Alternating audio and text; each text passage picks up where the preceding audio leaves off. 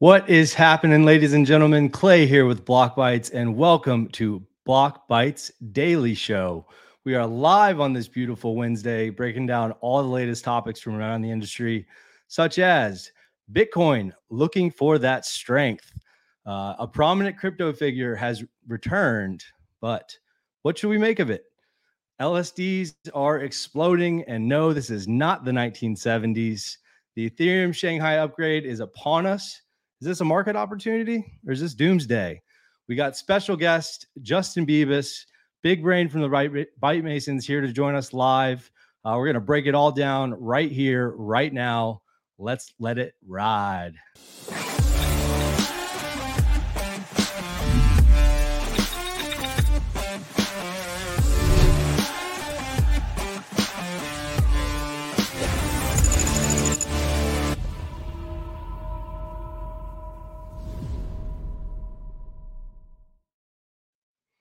What up? What up? What up? How you guys doing?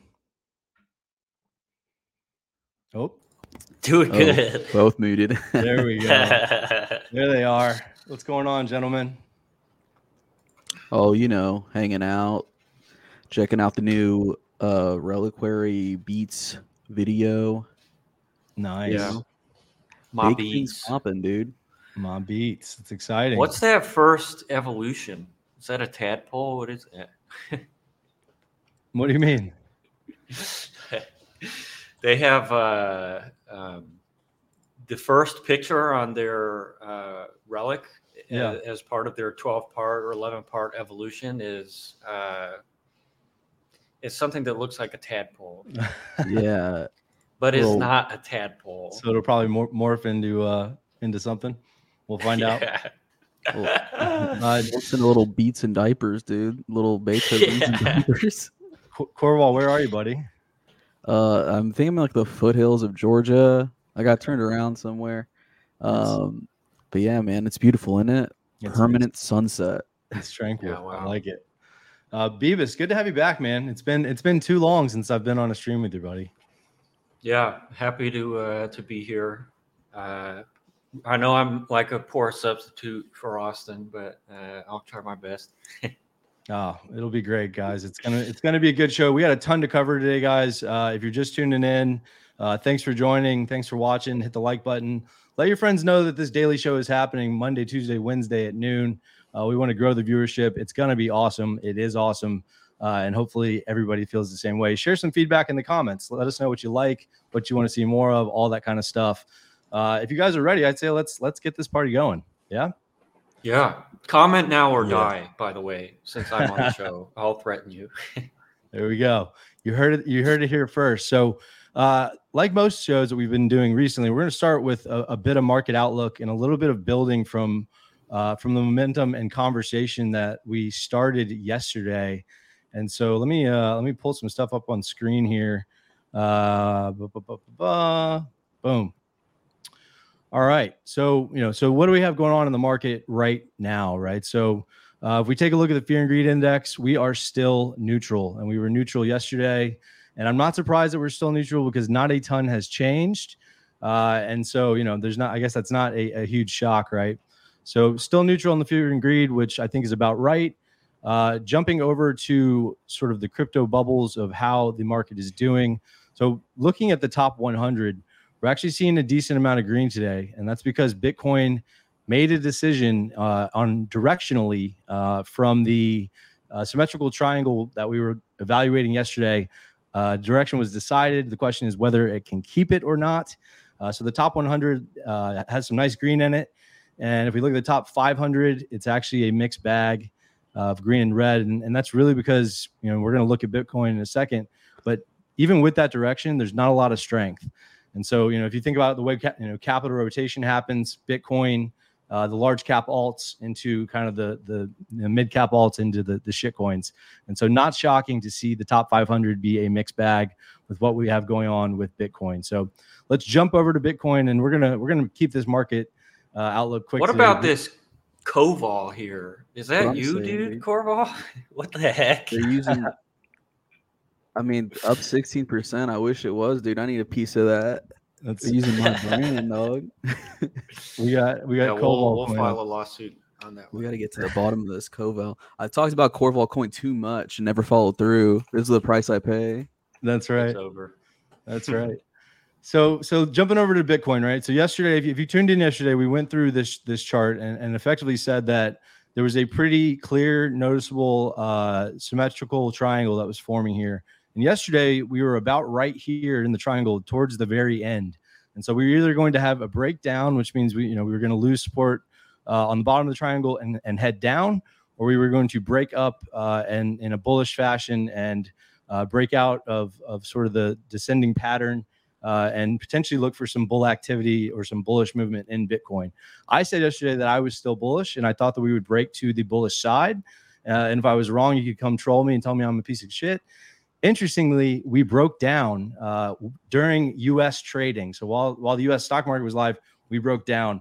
Uh, it was Asia that stepped in. I was sitting in, on the couch like 8:30 night. Asia steps in and volume starts to pump in, uh, and it's been that way for the last like four, five, six, seven days, which is quite interesting. And so around 8:30 at night, we we saw this uh, this correction blasted back through uh, and then out of the um, of the symmetrical triangle. And so what we said yesterday is we were waiting for the four hour to really close above that line of resistance, uh, which you know it did. But we were looking for strength in volume after that happened.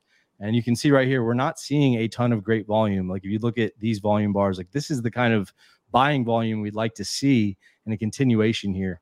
And so a key level is 23,800. Uh, it was set back in January, and there has been an ongoing battle to get through 23,800. It broke through once and then and then got pulled back. Uh, and so, you know, so basically what we evaluated yesterday played out uh, the way that we thought. We looked at the RS, RSIs coiling very similar to the way they did back in mid Feb, where we saw a really nice run up from 16 to 25. Uh, and we saw very similar uh, setups. And it has played out the same way. Unfortunately, uh, the strength has not been there to get us uh, over 23,800 into you know 24,000 and higher. And so, uh, you know, that was a, it was a it was a interesting call, and it's interesting to see how it goes from here. Um, this tweet was sort of what we were describing, right? So if we broke the the 23,800 900 level, you could expect a run up to 25,000 or retest of 25,000. Uh, you know, this individual says Monday high taken out in confluence with January, as I as I stated. Uh, clear invalidation of lower time frames and high time frame bears are now invalidated as well. Above 24k and it's a great shot at new yearly highs. Uh, I'm certainly not going that that far, but uh, you know, but I think a retest of 25 is certainly on the table if we can keep the strength. So, uh, where are we now? We're, we're watching to see if that volume on Bitcoin picks up. And I'm particularly interested in what happens when Asia wakes up. I guess it would be tomorrow uh, at 8, you know, 8 p.m. Eastern time, our time, to see if volume comes in. Uh, you know, buyer beware. Like the the uh, the S&P just crossed below the 200-day moving average, which is a bad sign for uh, the S&P and macro, you know, for equities. Uh, and Bitcoin is very much tied to equity. So even with this nice push in Bitcoin, I'm still paying attention to what happens here. Uh, if we start tanking uh, on the S&P, I would imagine that Bitcoin would also lose strength. And if we drop b- below 23,200, everything I just showed you is invalidated and we are probably headed down. So uh, I'm going to continue to pay attention to do we get that through 23,800? Uh, and I actually entered Fantom at like 42 cents last night once we validated uh, this move up. Um, and you know, so this will be the stuff that I'm watching. Uh, this is a, this is an interesting article, and we don't have time to talk through it now. But I'm gonna I'm gonna leave it in the um, I'm gonna leave it in the the comment section of this video. You should go read it. It's uh it's basically the bear case for the S&P 500, and it lays out a ton of different scenarios as to what might happen. Uh, and effectively, the TLDR is uh, if we continue to trend down on the S&P, which if you look at the monthly, that's all we've done. Uh, there's a case to be made that we could see uh, about a 19% drop in the S&P down to about 3,200 uh, basis points, uh, which would be quite bad for all risk-on assets. So I'm going to leave it there. But I am going to put the article in. I really, you know, for, look for risk mitigation, risk management pers- purposes. I highly recommend you read it because it's good to understand both sides of the equation. What's happening with Bitcoin? What's happening with the equities market? They are intertwined. They are tied, uh, whether we like it or not. And uh, and that's what we got. So. Uh, with that said, gentlemen, I tried to keep it short, and I think we can. so, so la- yesterday the call was like, if if it didn't break above, they could call you a piece of shit mm-hmm. and flame you. What uh, what's your call today that they can flame you for if you're wrong on? What are, what are you gonna hang your hat on today, Clay? I, I I think that Asia steps in. I, I think 8:30 p.m. Eastern, Asia steps in and, and, and punches us through that 23,800 into the 24,000 zone, and, and we continue higher. I think right. the only way that that you know maybe doesn't happen is, is, is if the S and P just absolutely tanks, or if the markets and the equity sides get absolutely absolutely uh, crushed today. But if if I'm making a call, it's that Asia saves the day once again, as we've seen for like the last five or six days. Oh hell yeah! All right, class. So you take notes, and if he's wrong, then we blow him up tomorrow. I'm grill the shit we out. Blow him up, bro. That's right. Hey, if you're if you're watching this video, hit the like button, guys. Uh, you know, say everything you like in the comments. That's literally the point of the show. We want to have some fun. Uh, so troll us, give us your opinions, give us your feedback. Right now, let us know if you think the market's going up or down. I'm curious where you guys stand. Uh, so look, we got a lot to cover. On to the first topic, and I think it's an interesting one. It's an exciting one. It's something we've seen happen a bunch of times in this industry, dude. It happens all the time uh, where prominent figureheads come out, they do great things, they do terrible things. Uh, you know, shit happens, they disappear, and then they come back. Uh, and so, you know, I've got the tweet pulled up here, but uh, basically, Dani Sesta is a prominent figurehead in DeFi. And if you've been around in DeFi since, you know, 2021, I'd say, you probably know who he is. And if you don't, I'll give you a bit of background. So he's the creator of, of Popsicle Finance, which is a multi-chain yield aggregator across like nine different chains. Uh, he's the founder of Abracadabra Money. They started MIM stablecoin, which you've you know potentially heard of. Uh, he founded Wonderland Time, which was an Ohm fork. I was in Ohm like back when it launched uh, and was part of that sort of debacle. Uh, Wonderland had an equal debacle on the time side uh, on Avalanche. Uh, and he had his hand in the solidly launch with Andre Cronje and was sort of the leader of Frog Nation, which was enormous, uh, you know, kind of going through the bull run that we just had. So the dude has done a lot. He's done a lot for the space. He's built a lot of things. Uh, and as of this, you know, as this tweet alludes, against all odds, I'm still here working on Popsicle Finance.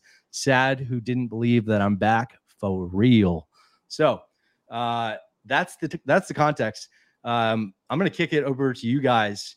You know, what what do you make of this? Like like does it matter? You know, MIM still has a st- you know the stablecoin still has 116 million dollar market cap. Um, Popsicle Finance is still building. What do you think? Um, I mean, I don't think he is part of MIM anymore. Um, him, him or Sifu. Uh, I mean, really, like what we saw for the past nine to 10, 11 months is teams going on life support. A lot of teams, a lot of builders, either going on life support or just closing up shop. Um, you know, I would say Daniele is really good at raising money, really good at building hype, really good at kind of capturing narrative. I don't know if he still has the power to do that. And I'm very, pretty confident, I guess, not very confident, that uh, he doesn't have the execution power because he had all the resources in the world. He had a, a pretty positive reputation and he still couldn't execute on vision. Um, and now a lot of that is tarnished He's probably lost a lot of his uh, team. He's probably lost a lot of his supporters. And if he couldn't execute then, I, I don't see him being able to execute now. Um, but uh, we will see. I imagine he's just going to fork Uni V3 um, and, you know, maybe fork Arrakis or something and uh, incentivize uh, popsicle positions or whatever, incentivize UniV3 positions. So we're going to see a lot of that uh, starting in April. Um, a lot of teams are preparing to just fork Uniswap. Um, and I think a lot of them are going to be in for a rude awakening. Uh, why is that, Beavis? Well, you know, Frog Nation is is like a retail, you know, pump group essentially. Right. You know what right. I mean? So yep. uh, UniV3 is not a retail product. Um. And and of course, you know, Popsicle has this tech that makes it a little more retail friendly, but their tech was invalidated. Um, they could not win market share. Uh, you know, they round tripped sixty dollars. It just is not um, that promising to me. And I think okay. a lot of teams are going to be in for that same rude awakening. They're like, oh, UniV3, you know, mm-hmm. it'll it'll make a, a, token go up. You you deploy UniV3, you know, you fork whatever, your token will go up. Great. Um, will it gain adoption? Will it gain market share? Will it do anything? I'm not totally sure. Um, you know, it's kind of like uh, you know the sushi solidly whatever thing. Um, people are going to try to vampire attack UniV3 um, it's going to fail miserably and uh, things will go back to how they were a few months later. Uh, okay. But so we talked about UniV3 yesterday on yesterday's show and about the fact the license was expiring and was going to be forkable and potential impacts of that.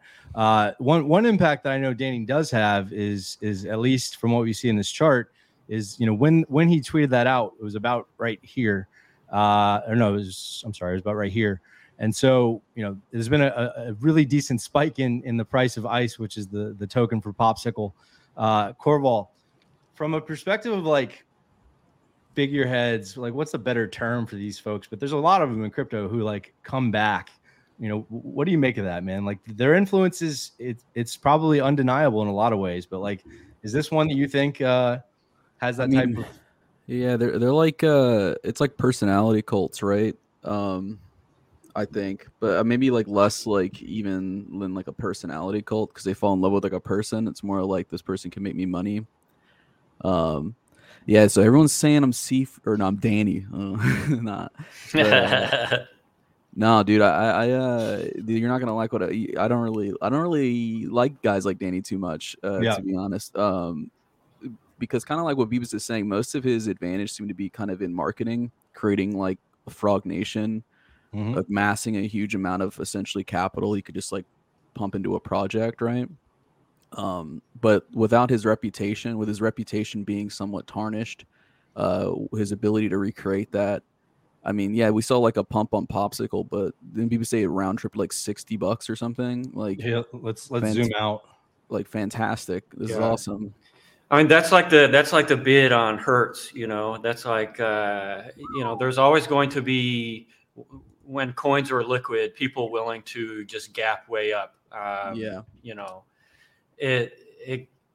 I just like even even if he perfectly executes UniV3, even if he perfectly integrates Popsicle, even if he can find a way to create market separation between him and the actual UniV3, which I think will be impossible.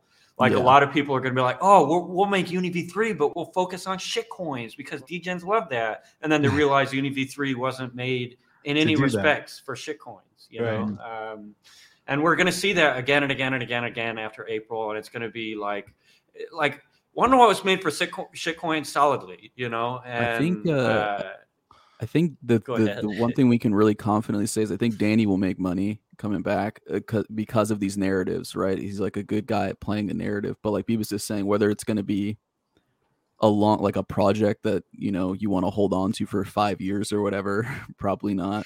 probably something you want to hold on to for yeah. six months, also probably not.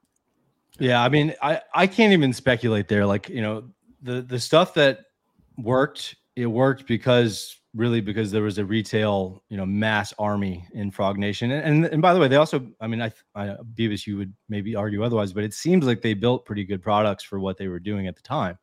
Um, in terms of like, you know, ease of use, adoption, all that sort of stuff. So the one thing I will say about this this industry, it, it like it's very fickle and people have very short memories. Uh, from what I've gathered over the last five years, and people can reinvent themselves, and we see it happen time and time again. Uh, you know, if if Do Kwon can turn Luna into eighty billion dollars after uh, after being the founder of uh, Basis Cash, then anything is possible, whether it's good or bad, in my opinion. So, um, you know, I, I don't know what the you know the ceiling is for for what Dani does next, but the guy is uh, pretty charismatic, and there will be a new bull run at some point, and there will be a new horde of retail that pours in at some point who probably didn't experience the shit that we experienced 2020, 2021, 2022. So there's an opportunity to rebuild things like Frog Nation, in my opinion. Uh, and that guy has the sort of the tools uh, from a com- like from a charisma perspective to pull that off. So it'll be damn interesting to see how it plays out. Uh, but that's that's kind of my perspective. Yeah, I totally agree. I mean, you know, uh, if you just think of it like same deal, this isn't. Don't think of it like tech. Don't think of it like a project. Think of it like a social token. You know, um, and the man knows his pumpamentals. Uh, so, yep. um, you know, play it at your own peril, uh, but don't really expect anything as far as you know real market penetration goes. I would say. All right. Well, it's going to be uh, fascinating to play out, guys, and and uh, I'm sure you can follow along on the Daily Show. Well, I, I guarantee you we'll be talking about it again because uh, things are certainly uh, going to materialize. So let, let's hop to the next topic, and I think it's a very very important one. Um, if Austin was here, he'd make a joke about loving LSD. Uh, he's not here, but I guess we could still make that same joke. It ain't so bad. But we're not talking about LSD, the drug. We're talking about liquid staked derivatives, and they are a big primitive in DeFi. They are a big primitive in crypto. If you are a proof of stake chain, uh, you probably have an LSD product in some way, shape, or form. Uh, so why are we talking about it? A, you guys need to know what it is. It's super important. B, it's really good to use in DeFi. If you if you actually use it to your advantage, you can have no impermanent loss liquidity pairs. Uh, you can you can actually stake your tokens and then get a receipt token for it and borrow against it. You can do all kinds of things that that really just weren't possible before uh, liquid staking derivatives existed. And so, if we look over at uh, good old DeFi Llama, the Llama, uh, what we see is liquid staking uh, protocols have become the second largest um, uh, crypto. So basically, liquid staking replaces DeFi lending as the second largest um, sort of product in the crypto sector. That's how much momentum it's picked up. Uh, I'm going to say one more thing and then shut up. And basically, uh, liquid staking derivatives. So it's basically a protocol that enables you to earn staking rewards on your token. So if you have Fantom, um, you can deposit them in like a Stader Labs, and they give you back a receipt token uh, that is tradable um, for what you've staked, and you're earning interest on that and uh, and some other things. So basically, it is a way to deposit uh, your Fantom. It gets put into a validator. You earn interest and rewards based on what the validator earns. Um, so it's an appreciating asset, uh, and you get a receipt for your deposit. So uh, all of that said, um, Beeb, is there, is there is that a clear way to explain it, or is that a shit way to explain it? Um, yeah, I think that's a fine way to explain it. I think uh, the example here is probably Staked ETH, ST ETH, and and Lido DAO.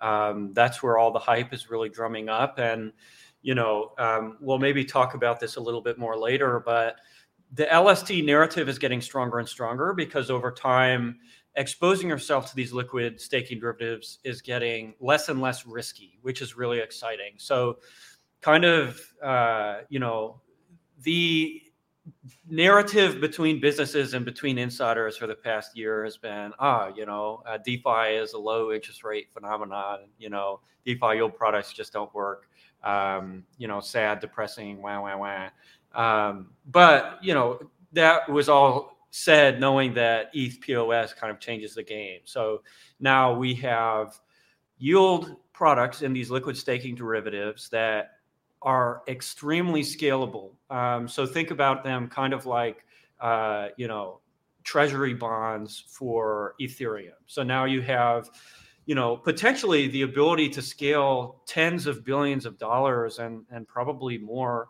um, and, and you know, scale yield products that way. Uh, so right now, liquid staking derivatives are massive because you know people can just hold this token. It's it's as easy as buying it on uniswap or buying it wherever uh, and expose themselves to really consistent projectable yield. And they can structure that into their portfolio into their budget.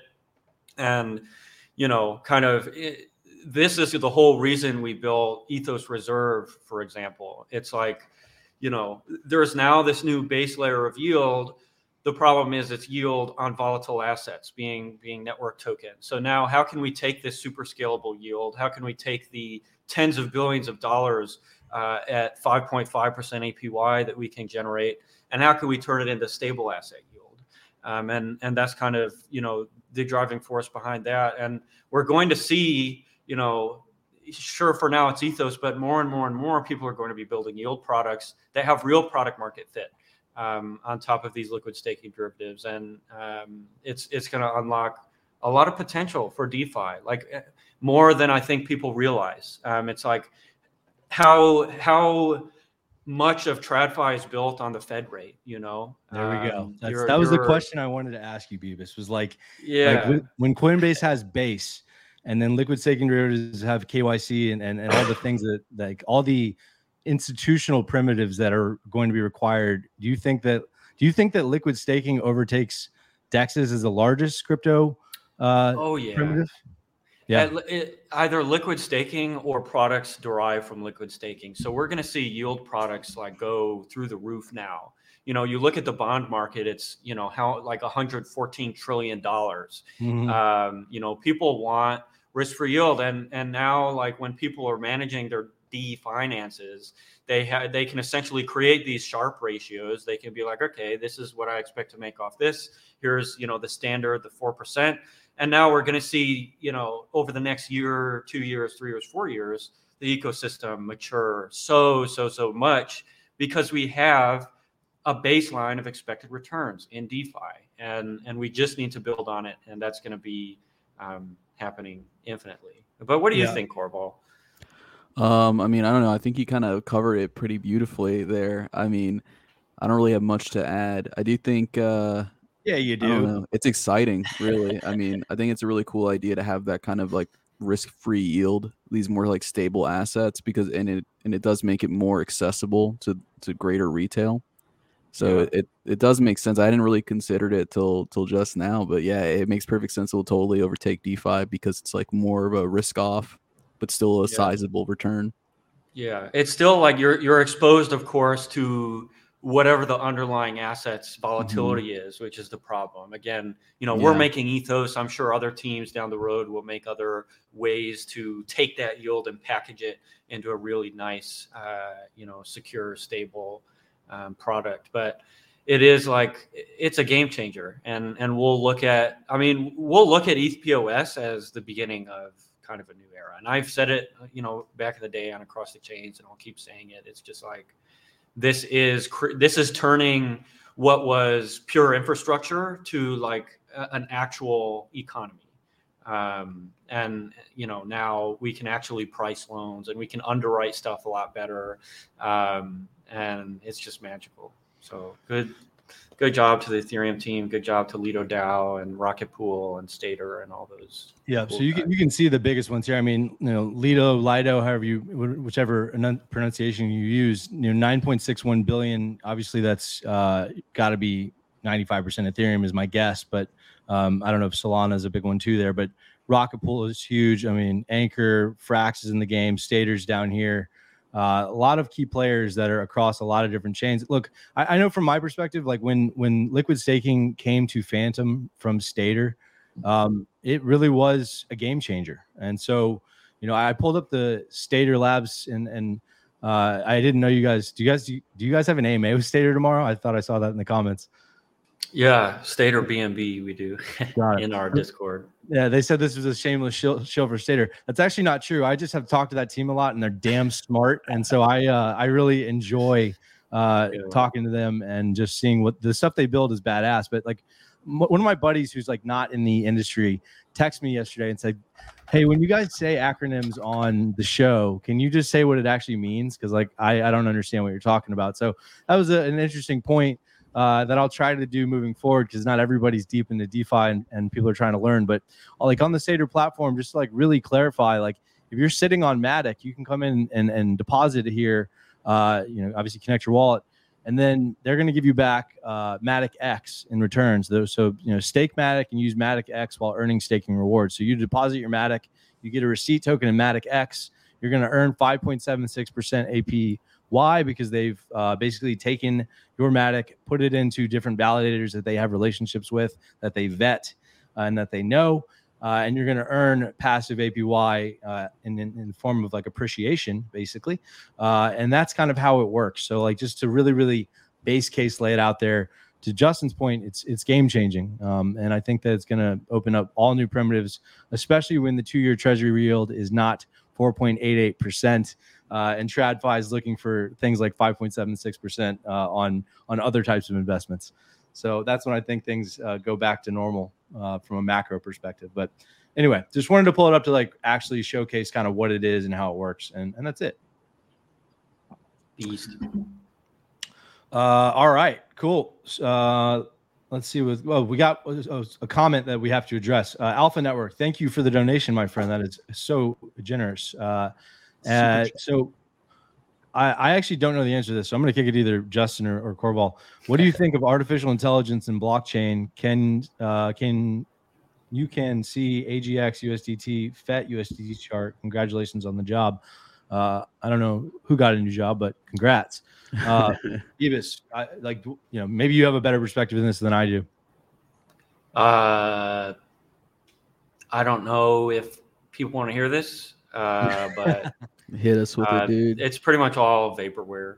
Um, there, there are very few use cases uh, for this. I mean, I guess like you know, um, the the best use case for AI on the blockchain is analyzing transactions, uh, analyzing data, formatting queries, um, things like that. Uh, and and that's all like Web two stuff. You know, um, I, I like the idea of AI for transaction analysis, um, just because like it's impossible to like have a, a perfect tool that catches all edge cases, but AI can do an okay job. But you know, um, doing an okay job or doing a pretty good job is not sufficient for any blockchain use case. Like the whole point of blockchain is its perfection. It's a triple ledger system. It ensures finality, it ensures execution, it ensures data is correct and salient. And when you inject something that cannot ensure that, or or you inject any element of, you know, no matter how good the AI is, it's not going to be perfect. Um, it just does. It's it's like mixing oil and water. It just does not work at all with blockchain. And AI companies raising money on a token that that are doing other AI stuff. Awesome. You know, our company right. uses AI every day uh, in all sorts of use cases. It's the most useful thing. You know, probably one of the most disruptive things that's going to happen in our lifetime is the proliferation of AI. It's just shoehorning the AI like narrative into blockchain when they're totally like utterly different in in their purpose in their execution, in their you know reason for existence, uh, is a little laughable to me. And I I invested in FET back in like 2020, and I was like, oh, this is neat. Uh, and then like you know, I actually learned uh, about how uh, all this stuff works. And, what's uh, what's it? What's FET supposed to do? Like, what is like? The, I don't really have an opinion on it. I always thought it was kind of like very um, like a like a fad, like a trend. But like, what what is this? How how are the two supposed to even mix? Like, what what are you supposed to do with an AI on the blockchain? So I guess like imagine if you could have um, something that is essentially like they were marketing it early on as an Oracle solution, essentially, where okay. you can have these AI, put these AI, uh, you know, keepers on Rails and have them fetch data back and forth and then you just ask the AI, and the AI will you know aggregate the data for you and do all this, do all that.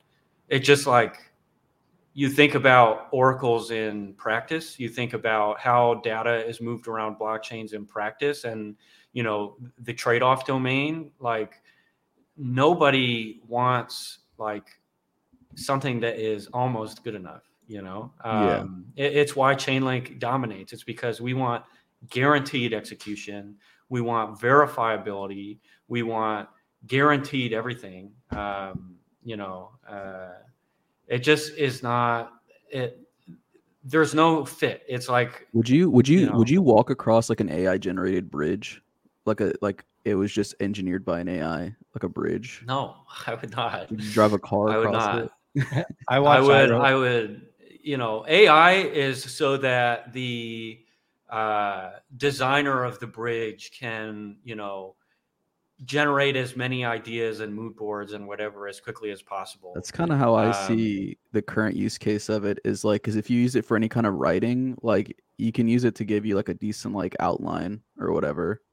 But Yeah. even then, it's still like I mean, I I don't know how far down this road we want to go, but like, you don't think AI is gonna like iterate fifty times? Like, isn't this like the start of? of, it'll like- iterate a thousand times and it still Yeah. won't be good enough to guarantee good results and it will Okay. always require it's like ai can do like the hardest part of any project is the last two three percent and ai is really great for getting you to that point um, it will never ever like you know it will never get that last two, three, four, five percent. Um, and and we can keep pushing it, pushing it, pushing it, pushing it. But at, at a certain point, you're dealing with trade-offs. Uh, like it's it's pure trade-off. Like, do we do we want to be able to do this, or do we want to be able to do this? And sure, you can stratify. Like, I'm big now you can stratify like the market so much and you can have a million ai companies focused on you know a million different things but at the end of the day you're you're just never going to be able to do it. Like our our creative director uses like three different types of ai to help him get to like 90% but he still needs to pop open maya. He still needs to pop open photoshop. He still needs to pop open after effects. He still needs to do so much work because you can get something good enough and that's what ai is good at. But good enough for like you know something Yeah. that you need absolute perfection I, um, I seen I seen the babes that AI spins out, and those things are absolute perfection. So I'm I'm gonna go side with AI here. Uh, but I pulled this up because this is uh this that's is none the- of my business bro They'll never you back, right? this is the state of the world uh, as AI expands. I, I watched iRobot last night. I'm sorry, I don't have it on screen. Uh, and and uh, like we had just had a conversation about you know Chat GPT, like you know going going nutso on people and all this stuff. So uh, don't know how it's going to turn out. Uh, again, thank you for the donation, uh, Alpha Network. Appreciated. Uh, hopefully that information, albeit maybe not as positive as you'd like, is helpful. Uh, and we are going to kick it over to our last topic, which I think is an awesome one. Uh, and Bebis, I know you've got a ton to share here, but effectively, Ethereum Shanghai upgrade is finally here. Uh, it's going live sometime in March. Um, why should you care? So Ethereum basically plan to move uh, to proof of stake chain, where you know that's we just talked about liquid staking derivatives, but uh, staking Ethereum into validators, and that, that happened in 2020. Uh, and back then, people who wanted to be a validator had to stake 32 Ethereum or more to the network.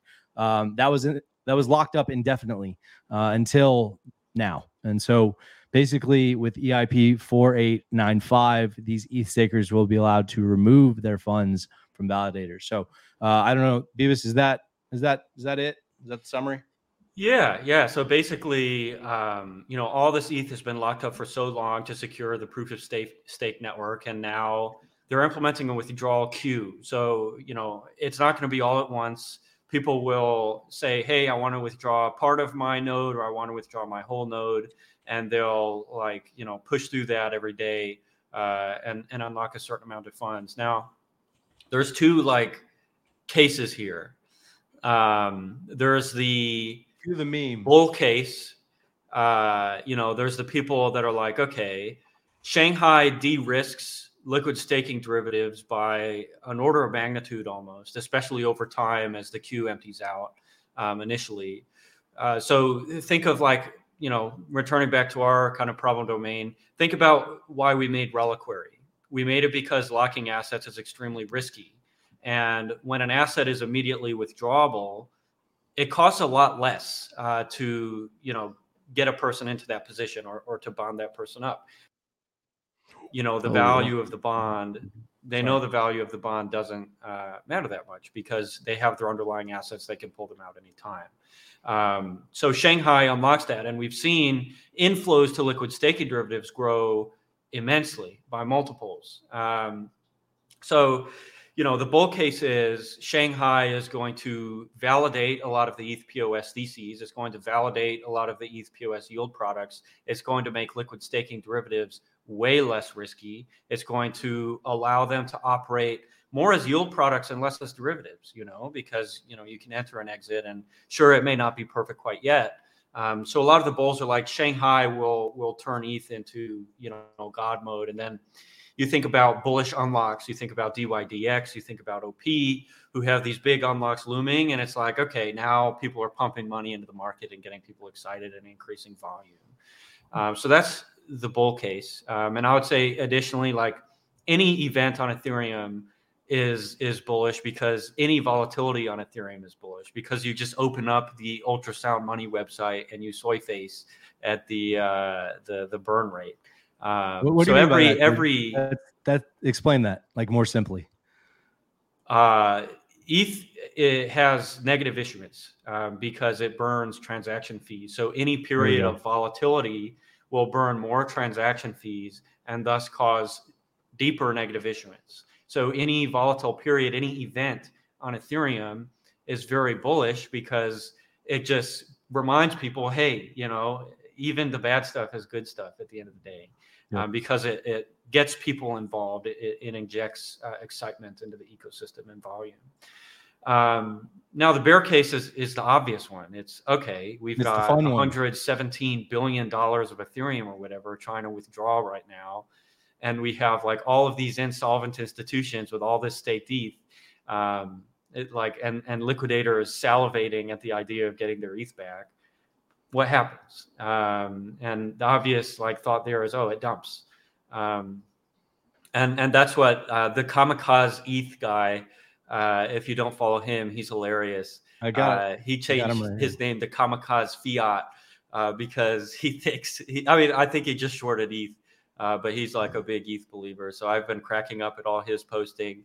Um, I don't like. I, I don't even know if he has a directional bet on this or what or he's just trolling. But um, yeah, uh, you know, I'm I'm I think on the middle curve there. Uh, I think Shanghai will. He said, you know, "Don't maybe." Mid, he says, "Don't mid the curve, dude." That's the one thing he said. I'm, don't I'm, do. I'm I'm dancing on the middle of the curve there. All right. Uh, and you know, uh, I I think Shanghai will validate a lot of stuff uh, that Ethereum is in Ethereum's roadmap, and I think a lot of the people that are bullish ETH uh, will see it as a really strong opportunity to uh, pick up more uh, yeah. because especially long term or medium term it's going to be like massive. Uh, because like i said before it turns like it, it makes ethereum as a financial base layer as a financial ecosystem way more valid because it reduces the risk of, of these lsds these yield products and we're going to see them grow. You know ethereum having like an insane bond market that is on the compliant end of, of DeFi bond products. Of course, you know, Gary won't admit anything at this point, but uh, Gary. you know, uh, we'll, we'll see where things go. I'm going to mid curve it um, just because like, you know, I'm still in USDC, so I'll mid curve it and be on the sideline. hey, uh, that's the I mean that's the right way to do it, right? I mean, so you you agree with Tetranode? Shanghai upgrade is long term plus plus plus bullet as it completes another part of the puzzle. The supply overhang uh, allows steady uh, inflow outflow state and makes market more discoverable. Um, uh, Corval, actually, Emmett, do we have the show show me what you got uh, sound? I don't know if we do, but if we do, uh, I'd love you to hit, to play it. Uh, and in the meantime, Corval, what do you think about this, man? Yeah, I'm kind of uh with Bebis. I'm probably maybe even a little bit more bullish on it. Uh like kind of like that previous tweet you you posted. I think like uh it really like once the ETH becomes withdrawable, like do you think people are gonna like not want to stake ETH anymore? Show me what you got. yeah, I'll show you, bro. um, I, I, think it's just going to increase the the demand on those. It's going to make them more uh, appealing. Okay, so, so, I I I mean, look, man, I've got friends that staked ETH in 2020, mm-hmm. and I've so there's two. To be Bebis' point, there's two camps. One of my buddies is like, that shit's been there forever. It's up a massive amount from where I bought it. Like when I get it, I'm I'm getting out and I'm taking profits. And the other's like, fuck that. We're in the we're in like the worst bear cycle we've seen in forever. Like I'd be dumb to sell ETH at these prices. So uh, it'll be interesting to see how it plays out. I, I do think that to Justin's point, there's probably institutions that are illiquid and have been for too long that want Mhm. out. Uh, and and I'm more of, of, of like, you know, this type of camp. I, I don't know. Like if you're watching this and and you're interested in picking up Ethereum, this might be it could potentially play out to be the you know one of the greatest opportunities to do so because ETH is not you know twelve hundred and eighty. I don't know what is it trading at right now, like the twelve hundreds, thirteen hundred somewhere. Could be higher. I need to look. Uh, but to me, I'm using this. If we see a dip, I'm using this as an opportunity to buy that dip because I agree with Justin's thesis on the long term um, sort of bullishness of what Shanghai and the rest of the upgrades to Ethereum network bring. So I'm actually, in some ways, like kind of kind of messed up. I'm sort of hoping for this. Uh, I've got I've had stables sitting around Yeah. waiting for this event uh, in hopes that there could be a way to like you know double a bag of ETH because that's not. I want to dump, but everybody wants a dump. And I Right. imagine leading into Shanghai, we're going to see the thickest order books Yeah. on on the buy side, like of all time. And like none of us cheap bastards who like just hold USDC and spin around in their chairs are gonna get any. Um, Yeah. and that's just how it is. Uh, there's there's too much demand. Uh, it, it improves ETH fundamentally too much. Um, I I hope there's a dump. I hope you know being being in the mid curve uh, is not the right move here, but unfortunately, I think it's it's going to be incredibly uh, bullish. And any Yep. any downward price action we see is like you know in the in the minute chart, you know, because Yeah. because people are just going to be max bidding. Steady Um, lads, deploying more capital. Yeah. Uh, if you're watching this video, man, hit the like button. Tell your friends that we got a daily show, and, and can, we love to. 63 people here. We love to see it. Let's double that number. Hit the like button. Let's grow this audience. We are so excited to do this every day and be here with you. Troll us, comment, talk shit, do what you want, blow it up. Uh, let us know what you think about the Shanghai upgrade. Like if if if things do drop, are you guys gonna are you guys gonna actually try to buy in and pick up some ETH? Curious as to what you think uh, about this in terms of the market. Uh, so hit us in the comments and let us know. So, um, you know, Justin, like, is there anything that, like, since we have you and you're you're here with your wonderful presence and, and deep knowledge, uh, is there anything that Shanghai enables? Like, so many people built on Fantom or built on Avalanche or built on whatever. Obviously, it's going to make layer twos like Optimism, like Arbitrum, like supposedly Polygon, uh, you know, better. And, and then like, you know, the integrations between Ethereum and the L2s are going to be even better with these upgrades that are coming to Ethereum. Like, is there a world that all these upgrades on Ethereum actually detract from like the L1 narrative? Like, I've wanted to ask you this for a while. Um, that, I mean, I've said it a million times. Yeah, like, Yeah. uh, you know, um, it, it just like being able to have Ethereum manager security and being able to have like whatever chain, whatever app chain, like L1s, unless they have a killer app, um, unless they have like, you know, this is the only place to do this in in all of crypto they're just going to lose more and more and more and more market share. It is like literally inevitable. And I've I've literally I've said it maybe 20 times in the past, you know, 6 to 10 months. right. Um it, it's like you know, uh L1s I don't think did a good enough job capturing market share even in 2021 at their peak.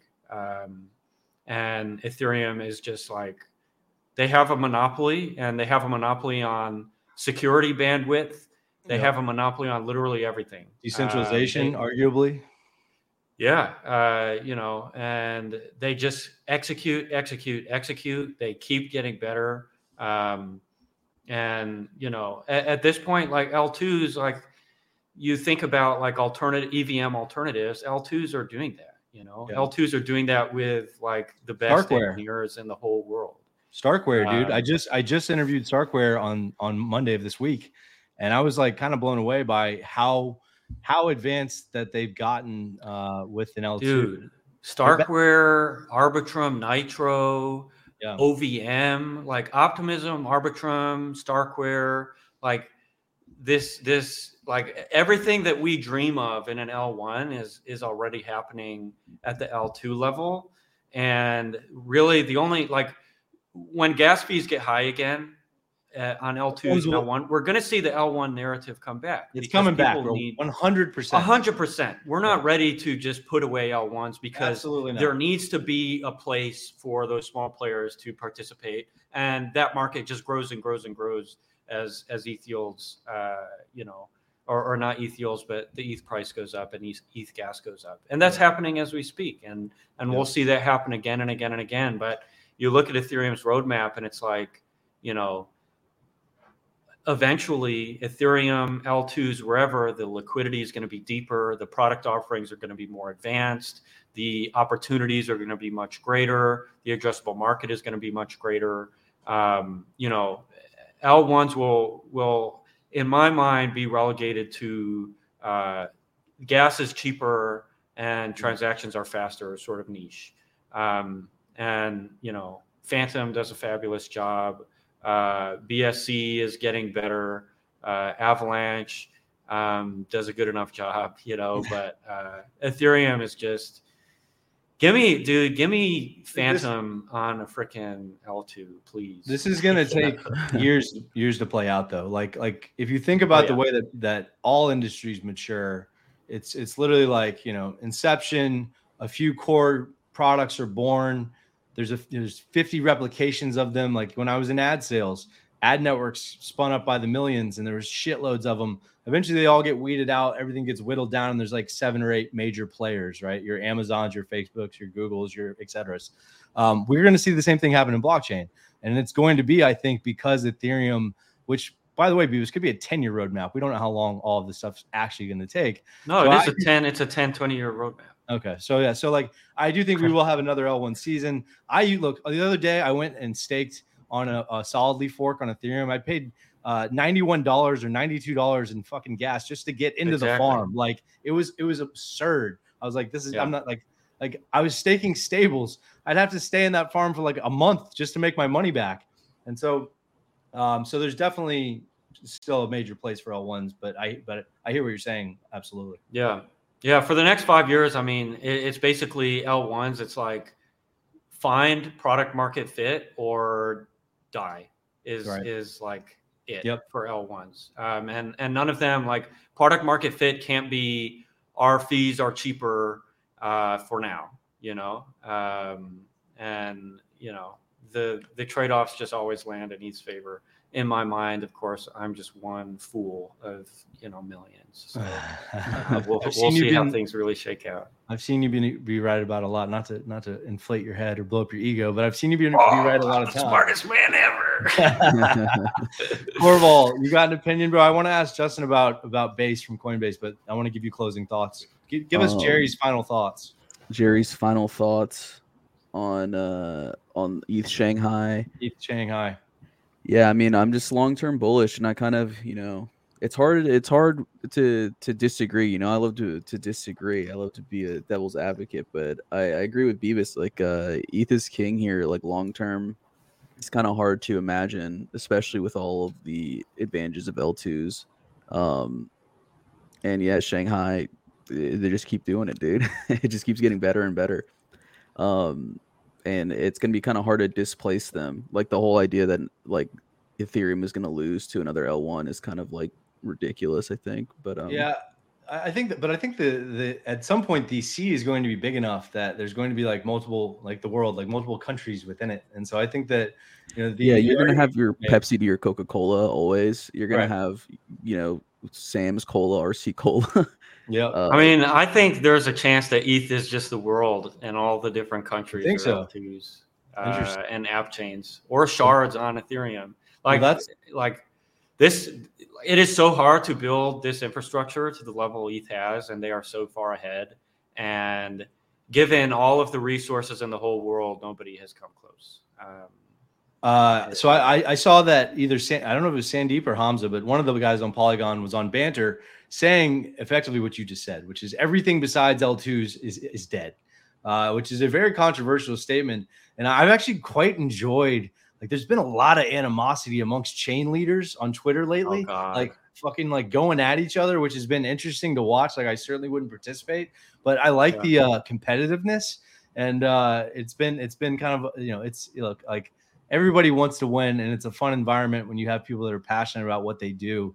Uh, so Yeah. I've sort of enjoyed watching this stuff play Me out. too. It- it- it- there's been some shit talking going on, uh, and and maybe rightfully so. I don't know, um, but it's it's been fascinating to see, and it's going to continue to be fascinating to see.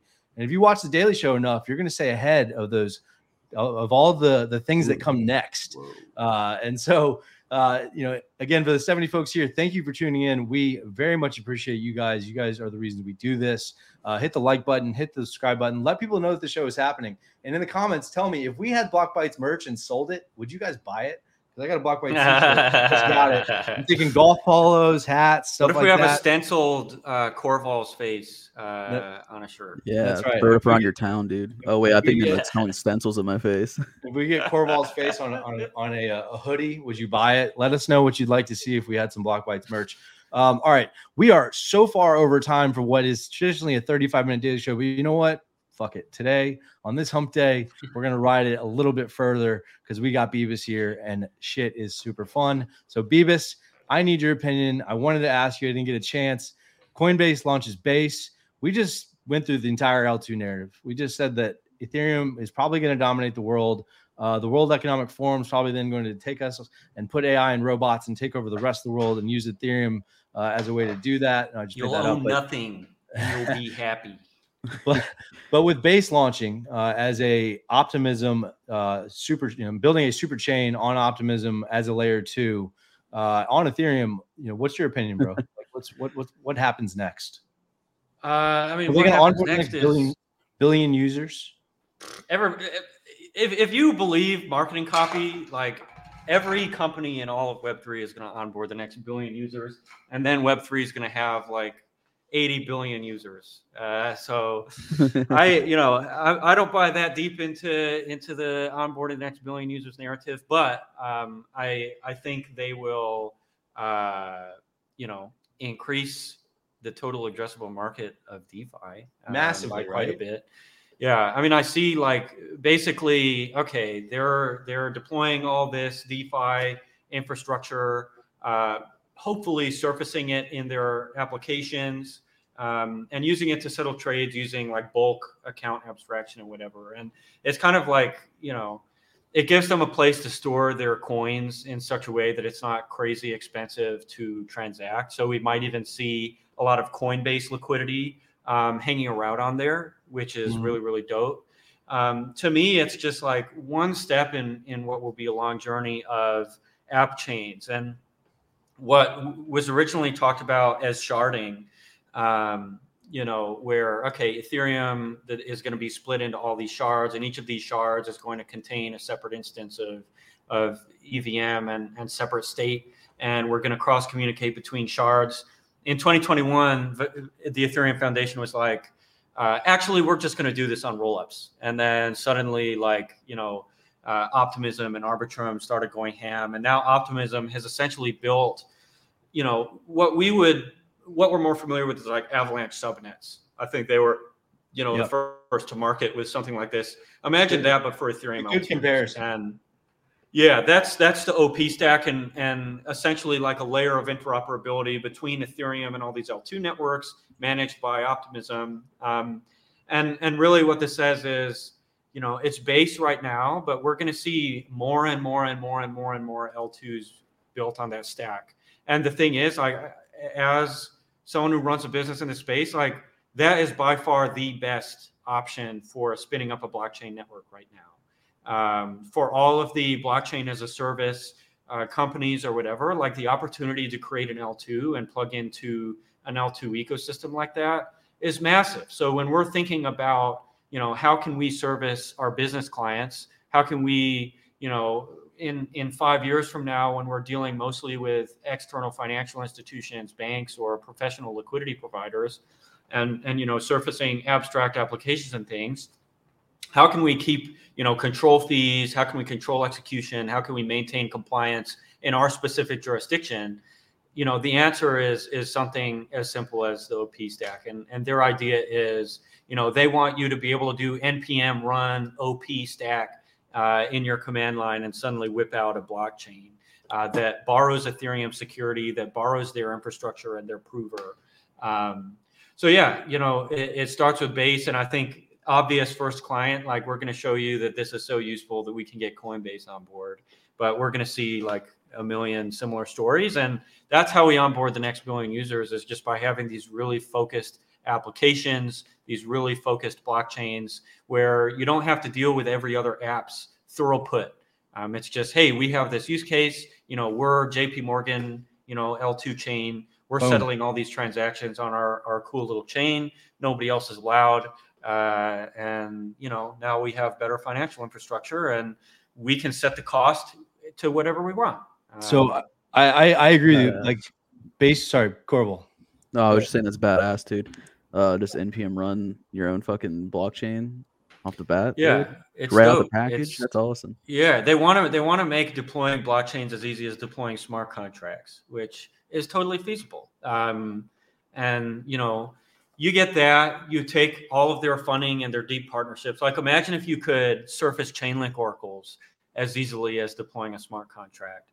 And now Chainlink has that level of scalability. And all of this is just on the same base layer uh, that borrows from Ethereum security. And of course, right now it's kind of centralized. You know, their prover is is guarded by a multi-sig, um, which, in my opinion, is better security mm, than uh, mm, a lot of 50, 50 billion floating in DeFi. The DeFi industry is controlled by Chainlink. Chainlink secured by one multi-sig, one one multi-sig controlled by unknown people. It's the downfall of crypto. Whoa, that's crazy! The smartest guy ever. Whoa, but yeah. Um, yeah, it is uh, certainly um, not as simple as that guy makes so, it but so Emmett, can you play the noise again? Like basically, optimism is is saying. Show me what you got. Show me what you got. There we go to all of the L2 space. Because to my to, to, to your point, Bebis, like I, I believe that Coinbase is paving the way for DeFi or for for excuse me for TradFi uh, and for um, you know fintech to look at things yeah. like blockchains and say, great, we don't need a token, we can do this without it. Thus, the idea of having a yeah. security is not there. Uh, and they're gonna they're gonna find feasible ways to build out custom made products that are scalable. Uh, to your point, really, really, really quickly. And so, to me, this is a massive adoption for blockchain uh, narrative, and and it's bullish for crypto, but it's just super bullish for blockchain. Period.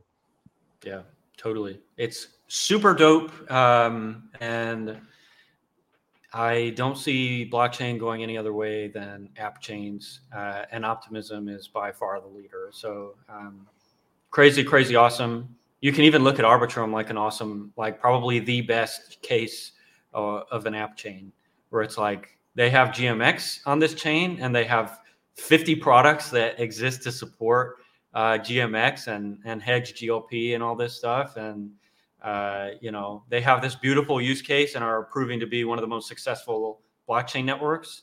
DYDX doing something similar on on Cosmos. We're going to see that just happening more and more, um, where it's like we don't need all this other crap. You know, we have our use case. We're going to build out an ecosystem around this use case. We're going to deploy it on our blockchain, and then we're going to spin around in our chairs. So you, your your time is precious, and and and I do value it. And I know you you probably have a shitload to do today. The, my only my, my last final question. We're going to end the show because we are thirty minutes over. Uh, what about when there's ten different L twos, like, and they all need bridges, and like like bridges are still too shitty to like make all of this functional into like this. Like I, I understand base building on optimism and then everything that else builds on optimism can be part of a super chain and it's like bridges connection yeah. yeah but like like it's such it won't become a massively disparate ecosystem of L2s that are just strewn throughout. Yeah, that's why that's why Optimism builds the way they do. That's why they make it easy because they're creating a standard. And right now, bridges suck because aggregation sucks. Everybody's API is different. Everybody's trying to create this standard. Everybody's doing, you know, their own thing. Uh, you know, kicking daisies around or whatever. Um, but you know, same thing that kind of Avalanche sells, same thing that Polygon sells with their supernets.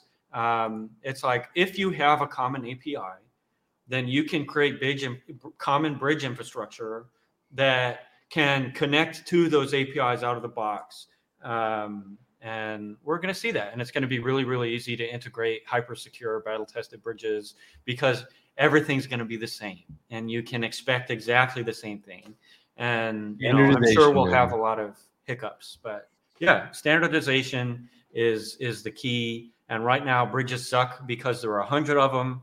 There's no clear winner yet, uh, and every API is totally different. So you know, security Got it. models get invalidated. You know, at the uh, drop of a hat. So All right. Well, we've covered a a ton of ground today. My my only other question is, Corval, are you excited for Friday for Across the Chains? I'm so excited. I don't know if I'm gonna be on it. Am I? Are you? I Tell, don't is that you telling me that I'm gonna be on it again? I don't know. I don't know. Maybe maybe I'll sit out and you can take my spot. We'll oh see. no, dude. Yeah, Oh no. it'd Oh, that's good. some big shoes to fill. That's a big hat to fill, bro. we'll we'll, It's we'll skip you the uh the Yeah. LA hat. We'll get you a Jacksonville Jaguars hat. Okay, I've got cool. one quick shill while we have 68 beautiful viewers who I know are going to like, comment, and subscribe and turn their notifications on and send me $1,000 each. No, that's right. Uh, we are going to be um, shooting a, a live uh, Big Red podcast uh, Quote unquote. in a handful of hours. You should follow the Twitter at Big Red Podcast. Uh, and I'll be talking about a lot of the same stuff we talked about with super chains and whatnot, just a lot more in depth. Uh, Where where is it? When is it? How do you watch it? I don't know. but get follow follow This is a at Big Red plug, Podcast on. Twitter. Go go go on Twitter, find the Bite Masons profile, find the Big Red Twitter. I guarantee the details are there. Go check out the Bite Masons Discord. I guarantee the details are probably there as well.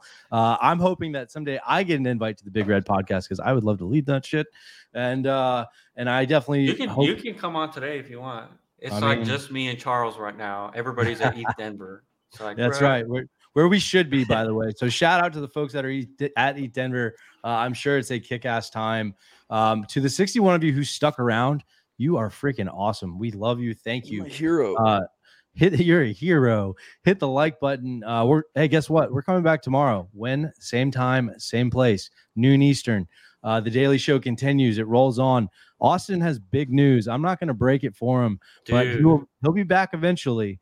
And when he's back, uh, you know, it's always going to be it's always you fun. better talking kiss his feet. Um, I'm I'm I'm excited for Austin. You might see All me more because we need to give Austin some space. We yep we uh we gotta we gotta show Austin some love. He's got a lot of, of of very good things going on, but I'll let him share that with the community when he's back. Like I said, guys, share this with your friends. Like we really want to bro- grow this thing. Like we put in a lot of time and effort to try to make this good. If it sucks, let us know. If you love it, let us know. Uh, we're available on Spotify. We're available on on uh, Apple Music, um, and the shows are, are up. You know, sort of immediately following this. So every Tuesday, Wednesday, Thursday, Friday, catch us live at noon. Uh, I'm to start doing Twitter spaces every Monday because shit, I like that. And uh, turn on notifications, like the channel, subscribe. Bebis, you're a freaking awesome guest, man. Thank you so much. Corval, I just every day I, I smile because just your mustache is too good. Thank you. With that said, guys, have an awesome, awesome Wednesday. Come back tomorrow. We'll be here. See you oh. then. Emmett. Clip that.